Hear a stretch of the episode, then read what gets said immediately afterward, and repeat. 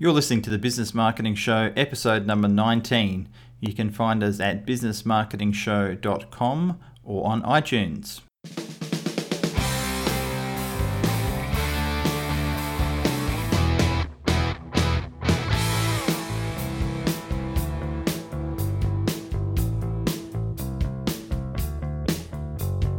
Today we're talking to Adam Fitzgerald from the Frontier Group, a software development company based in Perth. And Adam's company specializes in, well, he can probably explain it better, but it specializes, I think, in two things. One is custom app development and mobile app development. Welcome to the show, Adam.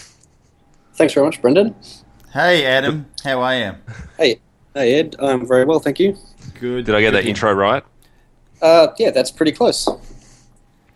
So, Um, yeah, so yep. tell us, tell us more. I mean, uh, we have known each other all together for about five years now, uh, but you guys have known each other for a lot longer. You actually grew up together in, in the town of Bunbury in Western Australia. Australind, Ed. Oh, sorry, Australind. Australind. Okay. It's a different town. It's a different town. Okay, so there you Yeah. go. See, this is why I know nothing. Uh, but then we ended up getting getting back together to, to run uh, the Achieve Online workshops at the end of 2009, start of 2010, and here we all are together again.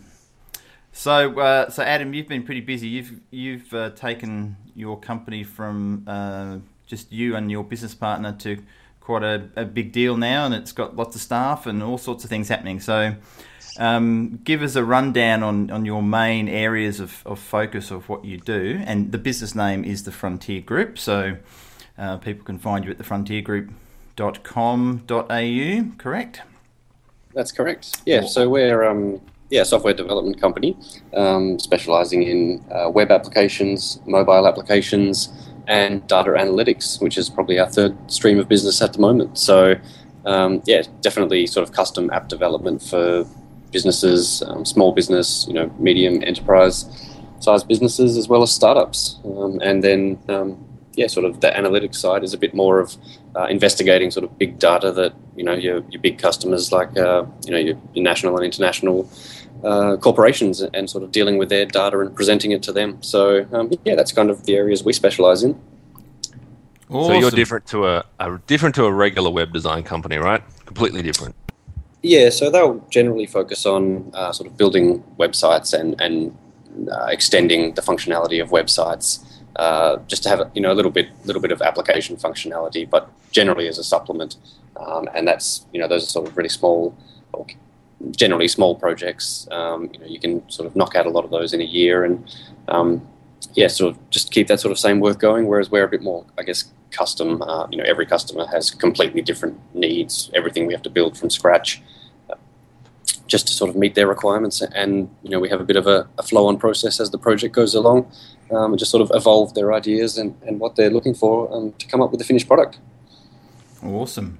Uh, a lot has happened in the world of apps. I mean, there's always been applications technically that people have been using for, for many, many years on the internet. Uh, but people. Applications are software, we should yeah, say that. applications Yep. as software. True, true. Thank you, Brendan. Applications as software, as opposed to what most people probably think of when they hear the word app as something that's on their iPhone or on their Android. Um, so you do both. Now, uh, since the iPhone sort of took off and became very popular, um, you you've done quite a lot of interesting apps for that application. Um, but what what is it that you would say you do more of? Do you do more of um, um, application software that's used on online, etc., or do you do more of apps for iPhones or Androids?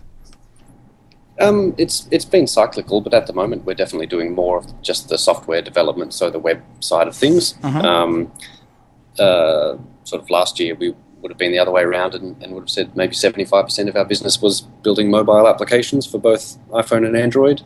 Um, the interesting part of that, I suppose, is uh, many sort of mobile applications will have some sort of uh, software in the background or running on a server. Um, Yeah. you know, which is that other work anyway. So a lot of apps just can't stand alone by themselves on a phone and, and run properly. They need to be pulling in data from somewhere and, and you know providing a web front end for an administrator or or a business or something like that. So generally the two go hand in hand. Um, so when you sort of have have the back end for a mobile app plus other projects that you're working on, you know, generally the website of things is sort of taking a bit of a resurgence at the moment.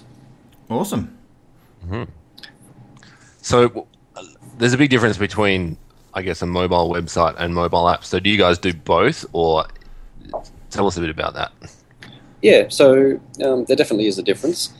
Um, a mobile website uh, can be a couple of things, either a responsive version of your full desktop version of your website, which means as your screen size gets smaller, uh, the website can kind of sort of rework its layout for best fit for that screen size. Um, and that's that's a responsive website, and that means it can you know operate on a giant sort of LCD screen up on a wall somewhere, um, but also it can operate on a phone screen as well, which is much smaller.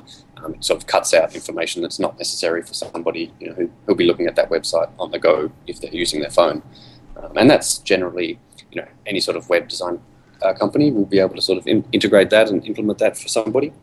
Um, and that's a so that's a mobile website or a responsive website. Um, sometimes a, a, mobile website can also just be built on its own. So rather than having you know several different sort of sizes of the website as your screen size changes, you just have a full desktop version and then a smaller uh, version, which may have different information, different functionality. Um, either way, they're both websites. So if you're on a phone, you go to you know, Safari on your iPhone or Chrome on an Android device and just look at that website uh, by typing in the URL. You can also bookmark that to your home screen on on the phone and it appears like a mobile app, but it's it's still just a website that's sort of controlled. Um, you know, you have to have the internet on to access it, that sort of thing. Yeah, and that's automatically so as soon as the, the visitor goes to the site, the device they're on automatically detects that there's a mobile version of that site and then displays that rather than showing the desktop size version. Correct? That's correct. Yeah. yeah. So um, there's a few little things you can put in behind the scenes and just sort of control what device you're viewing it on and, and how it looks and that sort of thing. Yep. Very, yeah, and the mobile cool. app then is is a specific uh, piece of software that's built and then sort of released through the App Store or so forth um, with a custom, you know, it's obviously custom functionality that a business needs, um, you know, to perform certain tasks that users will need to do. Awesome. Cool. So when you do apps, right? Because uh, in my mind, there's two different types of people who do apps. There's someone who does, I guess, probably more. I don't know. Correct me if, if I'm wrong you guys do more apps for business, but then there's also apps like games and things to make money online. It's, would that be how you see the market split up, or the types of people who get apps built? Yeah, absolutely. And there's uh, a lot of sort of the startup area, um, you know, sort of uh, people who've been doing something else for a while, and then um, you know, I have an idea or sort of can see other people, you know, making money from, from mobile apps and, and, and online software, and um, sort of have an idea and, and, manage to raise some money and then sort of want to put that into practice. So there's definitely a, a market for that as well, um, and that's uh, generally sort of you know you'd be building that for everybody to use. So if you're building a game or something, you just you know want as many people as possible to be grabbing that. So it's not business focused; it's just any idea that somebody has that they think you know people will want to use and will somehow help them out or or something like that, and, and they're just looking for that to be converted into an app. Mm-hmm. Very cool. So, so Adam, what's the difference between a designer, a developer, and a programmer? So, I mean, that's yeah. that that gets used a lot. Those those terminologies, don't they, Brendan? And yeah, I mean, I guess people throw them around as generic terms for anyone who do, does website stuff. So we should probably clarify the yeah, difference, right? Because they are very very different areas. So you you tell us your your version of what they are: designer, developer, and programmer. Absolutely. So a designer, um, we would consider a graphic designer or a web designer. Um, two slightly different roles, um, but you know, typically they're a lot more merged these days. Somebody who's uh, basically creating a design, so the creative aspect of the visuals that somebody will see. So if it's a, a mobile app, uh, creating those screens that people see, uh, just designing flats. Um, they don't they don't function. They don't do anything. They're just images, um, but it sort of lays out the flow of an application. Um, the same thing applies to websites and you know designing uh, posters or marketing material. So that's that's I guess sort of the designer role. Um, then we have the developer and programmer, uh, which can be interchangeable. The difference we sort of uh, put from our perspective is a programmer is just somebody who writes software. So give them a task, tell them this is the task you need to write, and then that will create that code for you.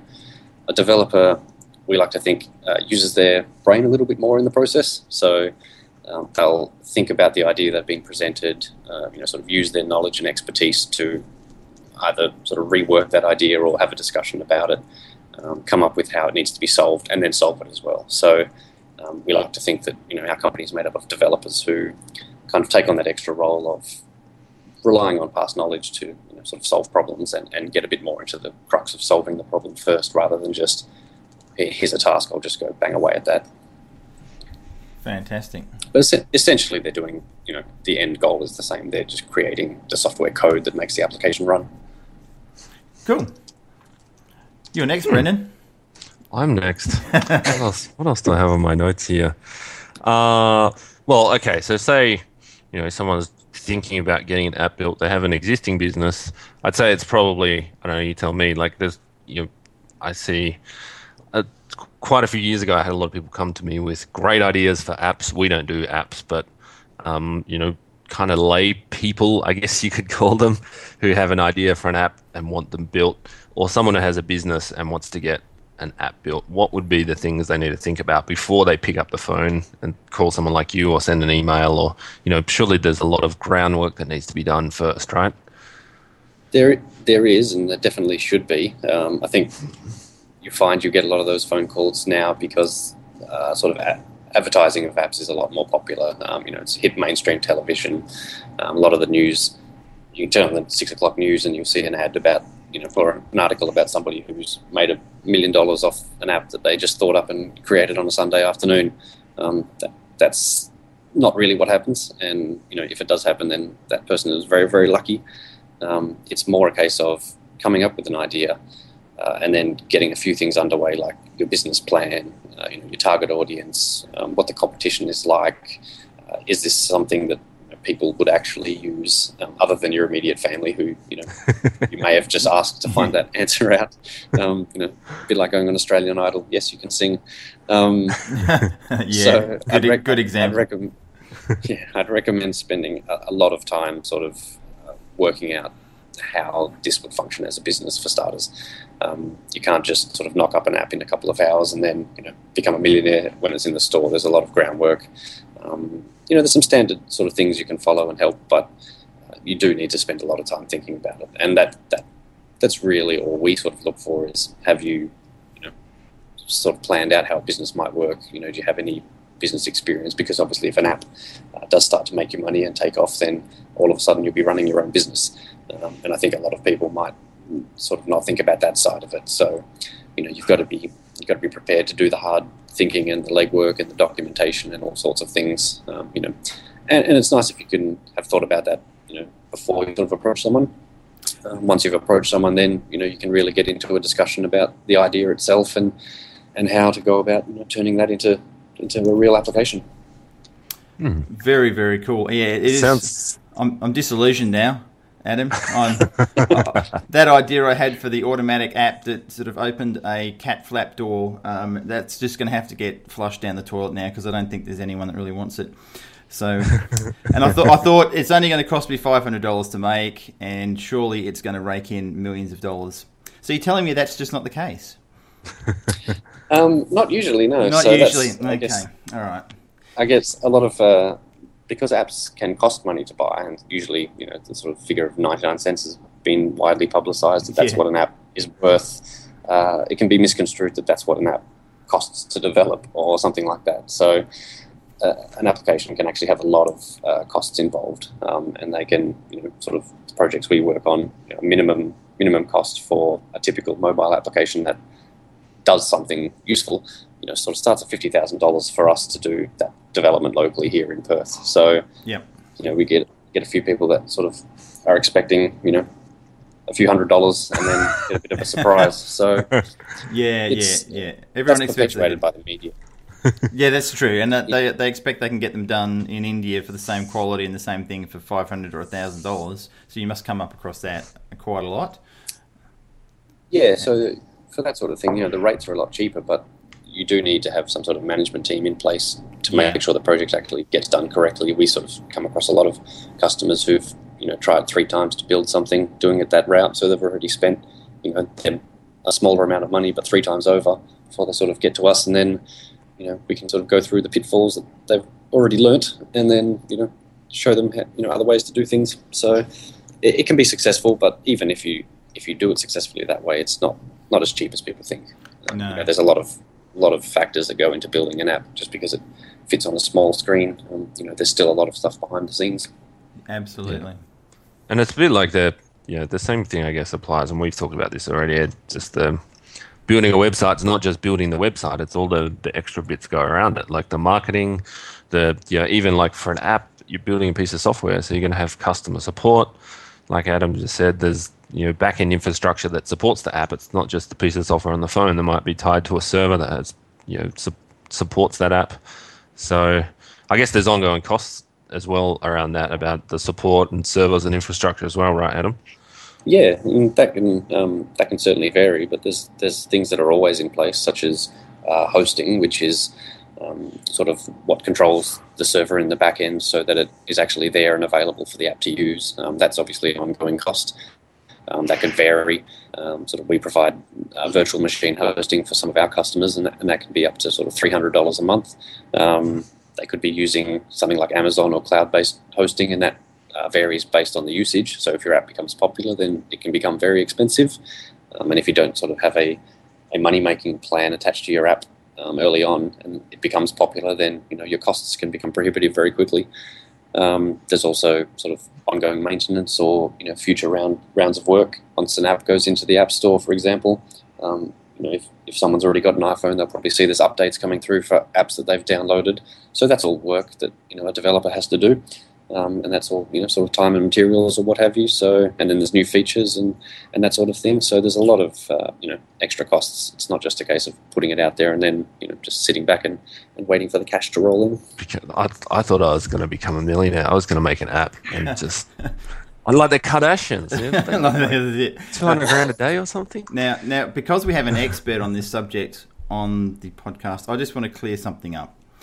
Are there really big computers floating around up there in the sky, Adam? Because um, I think a lot of people think they are. Are there really things up there in clouds floating around, or is that just you know, just the terminology that's used? I feel like I want to say yes, but I'm going to have to say no. yes, you're going to have to say no. Um, that was a trick question. So um, yeah, so the cloud's an interesting term. Yeah, um, what that refers to is just uh, anything that sort of outside of your field of vision, I guess. So there's no, uh, you know, if you're in your office and you've got cloud-based software or you're hosting your website, you know, in the cloud, that just means that it's on a on a physical machine on a physical server somewhere but somewhere else outside of your network. So um, that it's kind of always existed, but the term has just become such an easy sort of marketing buzzword to drop in. So what it means is, you know, everything is you know when they say everything's moving to the cloud, it means you're just pushing all of your services away from your local, you know, your laptop or your desktop or your internal you know, server at work, um, and out to some other business's uh, data center or something like that. And then it's their responsibility to maintain that and make sure that it's always available to you. So, you know, it's it's something you can hopefully sort of forget about and just you know, it just magically exists. But it's the same infrastructure. It's the same uh, the same computer uh, infrastructure, just somewhere else, and somebody else's responsibility to manage it for you. Very good description. Thank you very much for clearing that up for me. now I, I picture a completely different thing. So and, and I'm sure others do. It is, it is interesting though because anytime people ask me about the cloud, I say, well, it's actually always been around since we've been using the internet. Uh, but it's just yeah, as you say, a marketing terminology or an easy thing to sort of use to describe it. So very cool. Now, one of the questions we've got here is uh, is an iPad app different to an iPhone or an Android app? And do they have to be developed separately, or can they be done in conjunction with each other? Or because you know, back in the day, mainly it was the iPhone that was the you know, in terms of applications for for smartphones, that was the one that everyone was developing. Uh, and then the iPad came out, and then the Android platforms came out. So there's there's three technically different things that maybe have to be made up. So is that is that correct? An, an iPad and an iPhone app are technically slightly different, and uh, compared to an Android app as well. Yeah, they, that's right. So an iPhone and an iPad, I'll start there. Um, you can have the same app running on both devices. Um, so if you've got an iPad, it will look and feel like the iPhone version, just a bit bigger. Um, that's that's the same app. That can be the same app. Um, you can build a different app for an iPad and an iPhone because they have different uh, screen layouts, and you can take advantage of sort of a larger screen um, on your iPad. So you can build two completely different apps for the same thing if you want to. Um, you can actually put special code into one app though and sort of take advantage of those features on an iPad or an iPhone. So it's probably easier to think that it is the same app.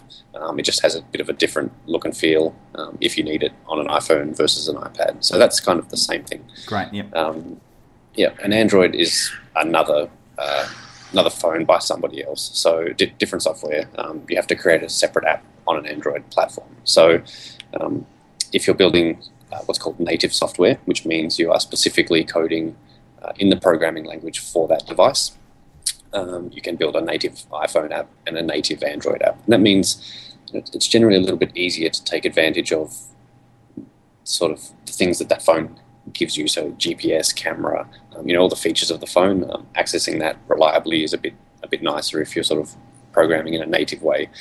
What that can mean is, you know, essentially you might have to build the same product twice. So once for an iOS or an iPhone and iPad, and once for Android as well there are ways that you can circumvent that by building what's called cross-platform, um, which means you can build one application and then there's some tools that enable you to deploy it out to both, you know, an iPhone and an Android. Mm-hmm. Um, that that can have its own pitfalls as well. So generally, you'll still need to do a little bit of customization for each one, um, but also those tools are very uh, very new, um, and there's new tools popping up all the time. So if they don't get well established or well supported, you know, you can end up putting an app out there and then finding it's full of um, software bugs and things like that, and potentially no real way to fix those issues. You're sort of at the you know, the behest of somebody else who's creating that software for you. Yeah. So you know, in our experience, we've done both um, over the last few years, and you know, it's a case of choosing the right thing at the right time. So depending on the, the budget, uh, the needs of the customer, um, you know, and what they're happy with, you know, we sort of which would go through the, the downsides, um, the pros and cons of, of both.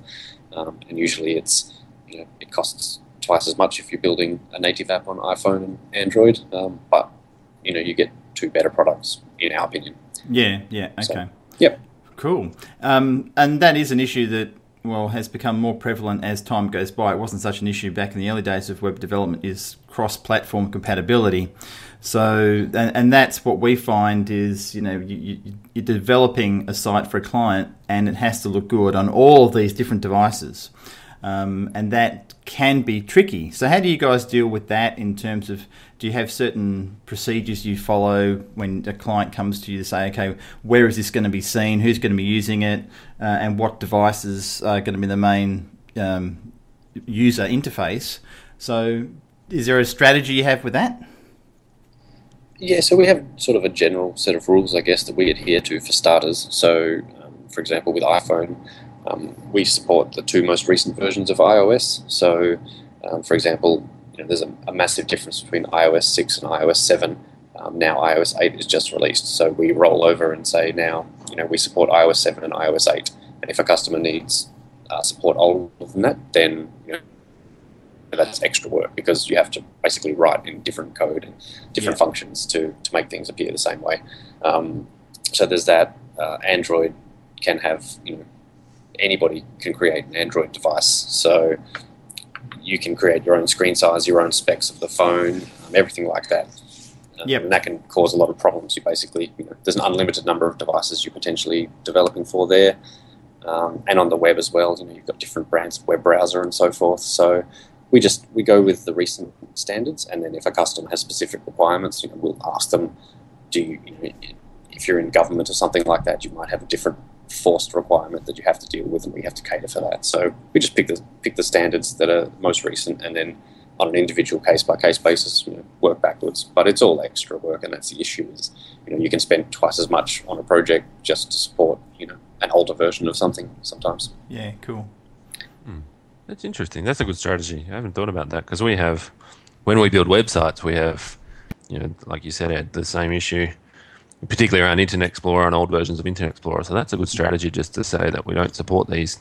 Because um, typically on the websites we build, we have, if it's an old browser, it'll come up with a message saying you have an old browser, but I haven't thought about it from a, I guess, a company policy perspective and mm. as part of the, the scoping setup. So that's that's a yeah. good idea. Very good. Thanks yeah. for that. No problems. What's next, Brendan?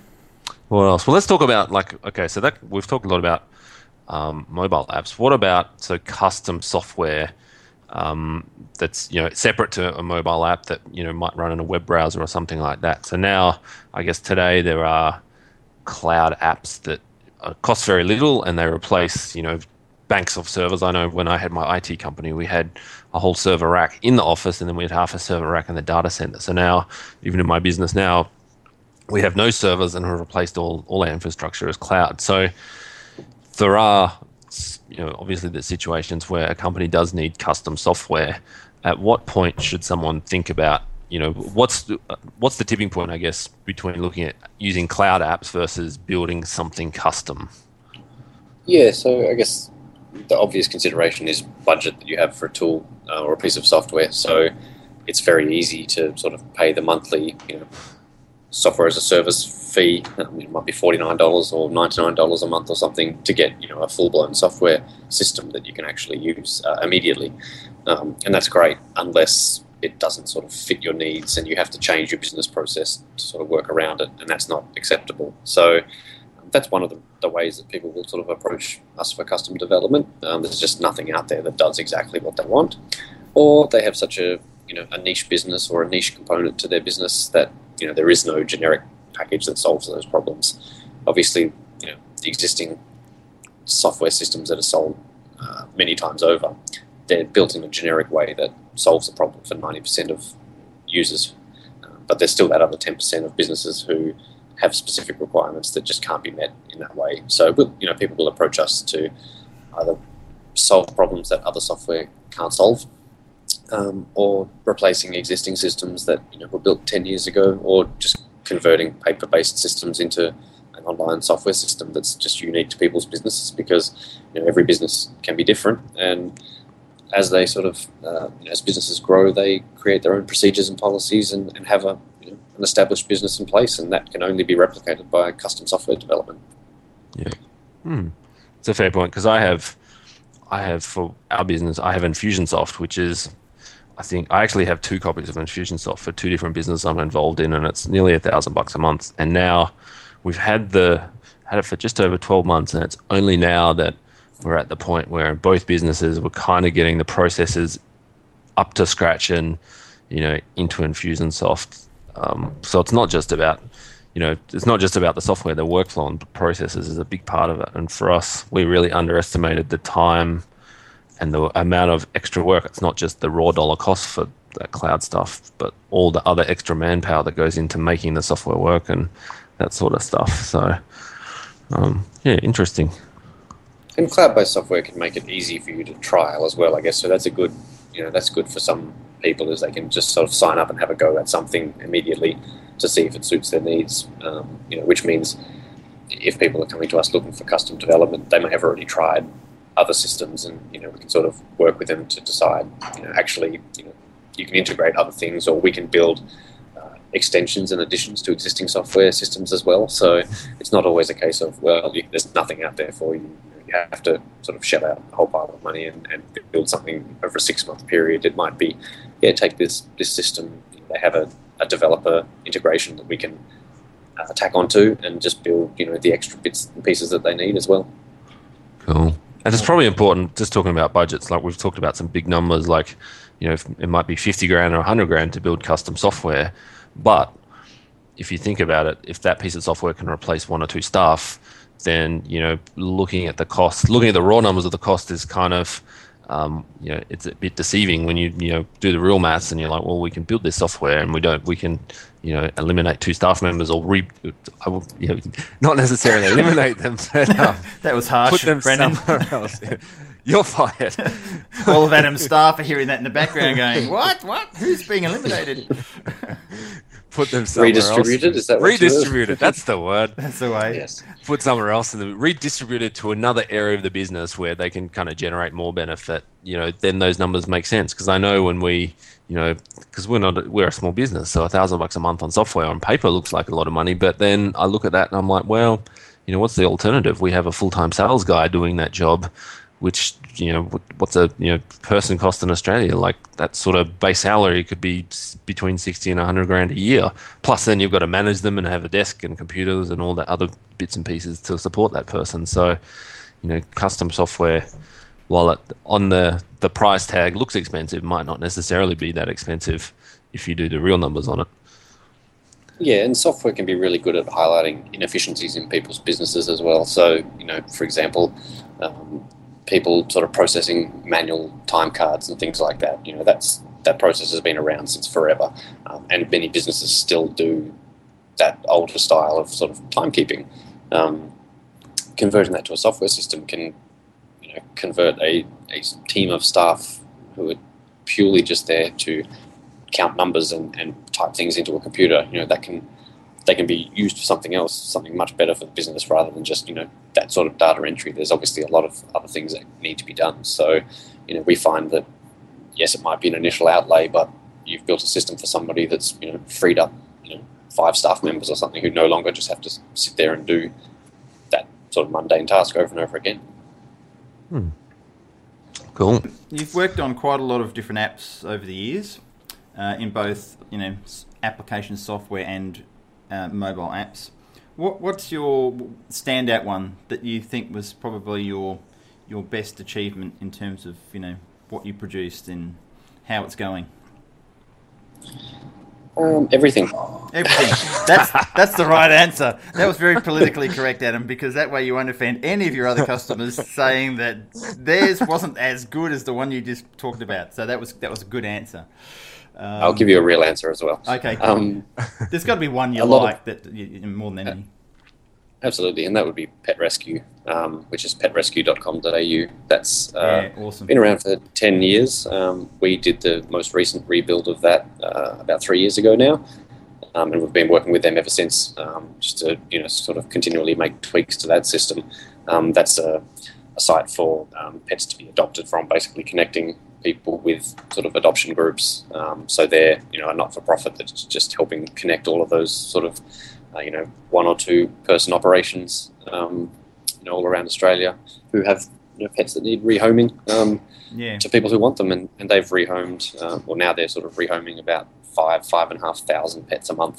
So that system is you know, obviously pretty important that it that it's up and running and working well. So you know they're doing a great job, and, and they're starting to get some recognition for that. But that's probably you know one of our flagship products that we're involved in. Yeah, awesome. I had a chat with the guys from Pet Rescue at a networking thing I was at a little while ago, and they were raving about you guys and saying how, how good it is working with you. So um, you've got a link to this Pet Rescue site um, on your website as well. So, but petrescue.com.au, go and check it out. Very good association.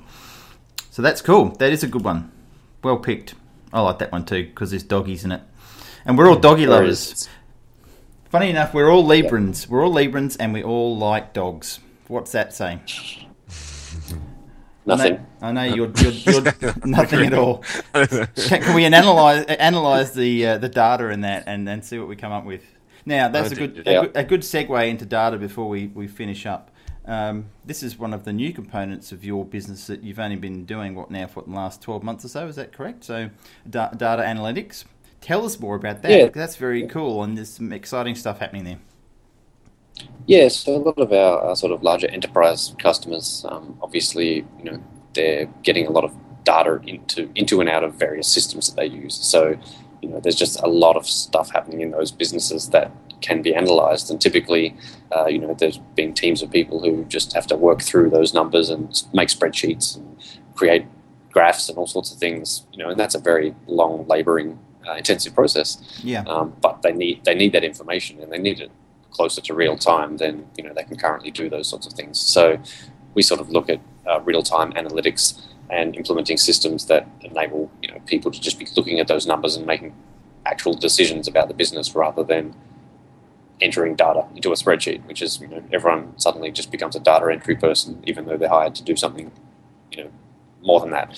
So we're sort of implementing systems that bolt on or integrate with existing systems out in sort of customer uh, sites, and then they can be looking at the, that data coming through um, in real time. And we sort of use uh, existing products. So one product we use is TIBCO Spotfire, it's called. So it's a real time analytics package. Uh, but then we'll take that and build custom uh, integrations to that specifically for you know a customer's needs. So they'll say to us, "Yeah, we've already got this uh, Spotfire product in place. Um, we need something that shows us this, or this is our problem. Is there a way, or some sort of graph, or, or something you can create for us that you know solves that problem for us?" And we'll you know, go away and, and spend a couple of weeks and build something that just plugs straight into their existing systems um, and then you know they can just sit in front of that and, and, look at how the business is going. And that can be you know when you're sort of dealing with businesses that you know the, the top tier businesses in Australia, I guess you know a lot of them are in the mining space and that sort of thing. So you know they've just got billions and billions of numbers, data, and all sorts of things just flowing through every day through all their systems that they just need to know. Um, and now they can sort of look at that in real time and, and make decisions. And that's you know that's becoming a big area of software development as well. Um, just you know little plugins and integrations into existing packages that just you know, tweak that last one percent that the business needs to you know squeeze out the last sort of you know profit for their their shareholders and that sort of thing. Yeah, that's certainly something you really, unless yeah, I can't imagine sitting there doing that sort of stuff manually. But I mean, up until you know, recent times there have have been people doing that and using Excel spreadsheets or, or some other type of you know uh, software to do it. But so Spotfire, it's called. That's the one of the tools you use. Is that correct? Yeah, so that's a tool that we can sort of install on a site, or you know, some sites um, are already using tools like that, or other other sort of competitors to that, um, and they're all customizable, um, you know, and sort of can be worked with long term, um, you know, to just get the most out of them. Like anything, it's it's an off the shelf product that doesn't do everything right out of the box. You've got to sort of you know, make it work for you. Um, but you know, it's a, just another way that businesses are sort of keeping ahead of other you know their competitors, I suppose. It's just and that's how software you know, can really help out. Cool. So, Mr. Brendan, what else do we have to ask Adam at this stage? That's it. I think. I think we're at the end of our list of questions. We are. Um, we could start talking about Nissan GTRs, Adam, but you know that's another that's another podcast, don't you think? I think so, unless you've got one already. well, I'm working on that one. I keep seeing them though. My retic- my reticular activating system is like radar. Anytime I drive around Perth, and they just keep leaping out at me, and I'm going, "Oh, he's got my car. He's got my car." Or sometimes it's a she. That's a sexist statement, but typically it's males that drive those things. Um, so other than that, that's fantastic, and uh, we'll let you get back to work and go and look after more customers. That's very considerate of you, Ed. Thank you very much. Or we can just keep talking. get in touch. We can keep talking if you like. if someone wants to get in touch, Adam, what's the best way to catch you? Yeah, we've got um, sort of a contact form on the website. If someone's got a project idea in mind, um, at thefrontiergroup.com.au. Uh, uh, our phone number is also there on the website. You can call up and speak to sales. Awesome. Fantastic. We will put all that stuff in the show notes for people to see as well. So thank you very much for your time, Adam. Uh, this is actually a milestone for businessmarketingshow.com because this is the first three way we've ever done. you, you, you, guys, you guys can take that any way you like. now, now, why are you laughing, Brendan? He's got a he's got a filthy mind, Brendan. So, on on that note, thanks everyone for listening. Thanks, Adam. Thanks, Brendan, and we'll catch you on the next episode. Bye for now. Thanks, guys. You've been listening to the Business Marketing Show. You can find us at businessmarketingshow.com or on iTunes.